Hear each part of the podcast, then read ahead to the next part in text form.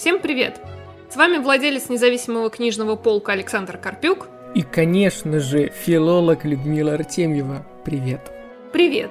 С вами подкаст «Шекспировские вопросы». Это подкаст о жизни и творчестве Шекспира. В этом подкасте мы разоблачаем шекспировские мифы, заблуждения и небылицы. Мы рассказываем, откуда они взялись и чем же так опасны. Мы покажем, что настоящий невыдуманный Шекспир не менее, а даже более интересен, чем окружающие его мифы. Поехали!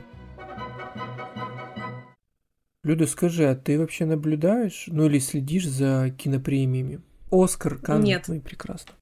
Тогда я тебе сейчас открою Америку. Хотя нет, ты наверняка же знаешь историю с э, Леонардо Ди Каприо, нет? Ну, о том, что он никак не мог получить Оскар, и из-за этого... Ну, это я знаю, да. Вот, значит, вообще вот эта история поразительная по нескольким причинам. Но представь, что человек, который снялся в уйме фильмов, я уже молчу про «Титаник» и про многие другие его работы, получил Оскар, знаешь, будто выстрадал, в общем, свою награду и получил ее в том фильме, где он говорил очень мало. Ну, то есть тогда очень многие шутили, что тогда Леонардо наконец значит, замолчал, вот, ему наконец дали Оскар.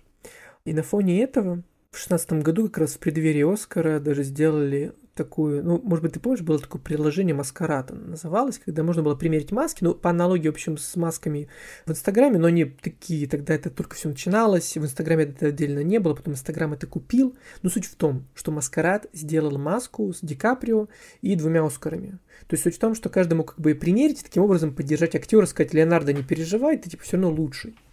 И я когда смотрел сюжет об этом, что-то читал, и вот почему, собственно, об этом сегодня вспомнил, потому что мы сегодня будем говорить о Шекспире и актерстве, и вот мне кажется, что этот путь, который проделывает человек в актерском мастерстве, наверное, как в любой творческой профессии, но в актерстве как-то вот он очень какой-то болезненно нервный. То есть, наверное, потому что человек в этом как бы и раскрывается полноценно, хочет быть хорошим актером, хочет признания, да всего хочет на самом деле. И вот я хотел тебе спросить, как вообще Шекспир действительно, во-первых, пришел к актерству, он же пришел к актерству, да ведь? Зачем он это сделал? Ну, потому что, знаешь, когда опять же ты рождаешься, хоть это и стереотип, мы об этом уже обсуждали в предыдущих выпусках, стереотип, что если маленький город, если ты сын перчаточника, то ты ничего не можешь сделать хорошего, светлого, лиричного, чтобы вошло в пантеон, да?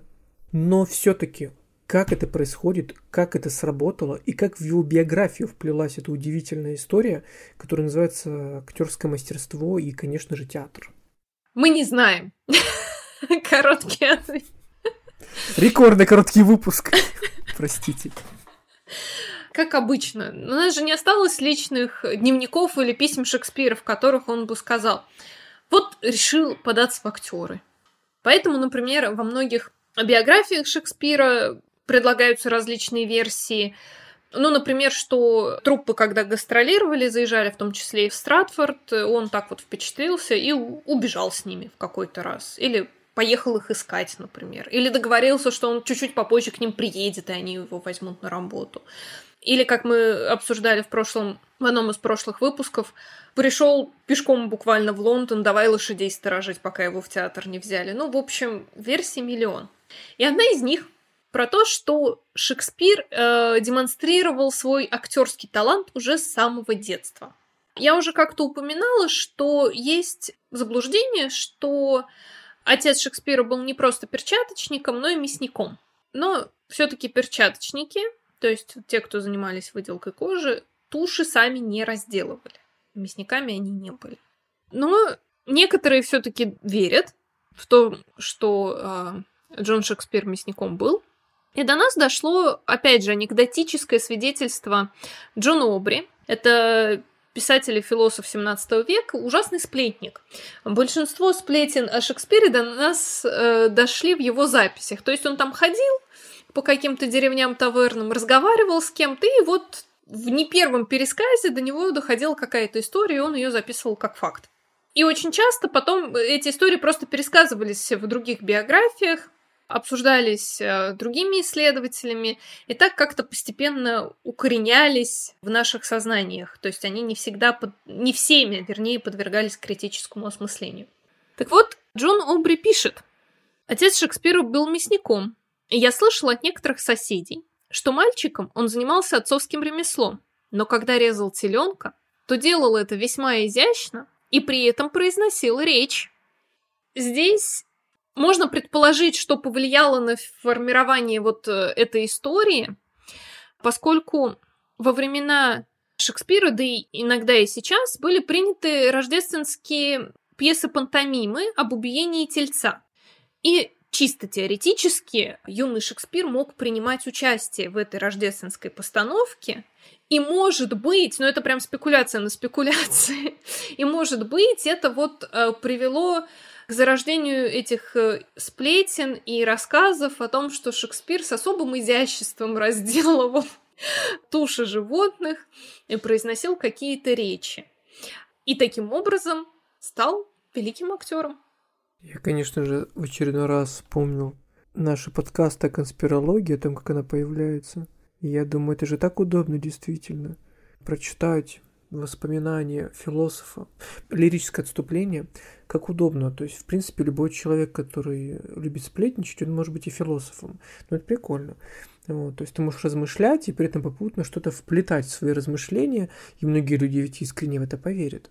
Так вот, возвращаясь к конспирологии, ты высказываешь какую-то догадку, и потом, конечно же, очень удобно и здорово под это найти доказательства, и действительно вывод сам собой напрашивается. Ты ведь сама также это сформулировала, что если он участвовал в какой-то там постановке, то, скорее всего, конечно, я прям вижу того и прекрасного юного Уильяма, который разделывает теленка, изящно, причем вот это слово изящно, я прям вижу этого юного живодера, которому так нравится и разделывать теленка, и при этом он таким, может быть, немножко томным голосом читает какую-то сцену из вот этого, из школьной постановки, ну, условно, да, я прям даже вижу нашего современного мальчика Петю, который там в каком-нибудь селе в Нижегородской области стоит и цитирует Евгения Онегина, попутно разделывая поросенка.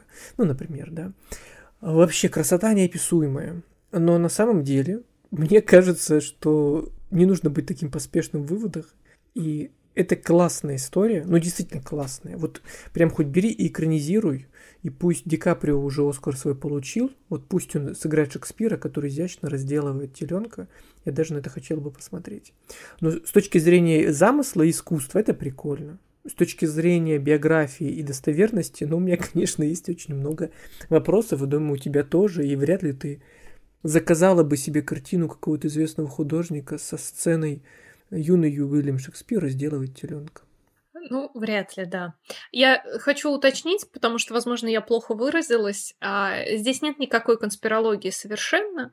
Просто вот этот вот анекдот, записанный Омбри, о том, что Шекспир, будучи подмастерьем собственного отца, мясника, изящно разделывал туши и произносил речи, возможно, это история родилась вот потому что кто-то видел, как когда-то Шекспир участвовал в рождественской постановке. Может быть, не видел, может быть, он не участвовал. Но это какая-то попытка более критичных исследователей и биографов хотя бы предположить, что из реалий того времени могло вот привести к появлению таких безумных достаточно историй.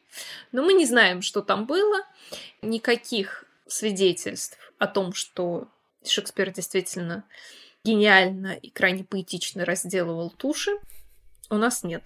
Ну да, собственно, и с этим связана моя язвительность, потому что я все-таки не всегда люблю жонглирование фактами, знаешь, и попытка притянуть того, чего, возможно, не было, потому что, ну, я даже по себе знаю, при большом желании можно зайти очень далеко и поверить в то, чего точно не было.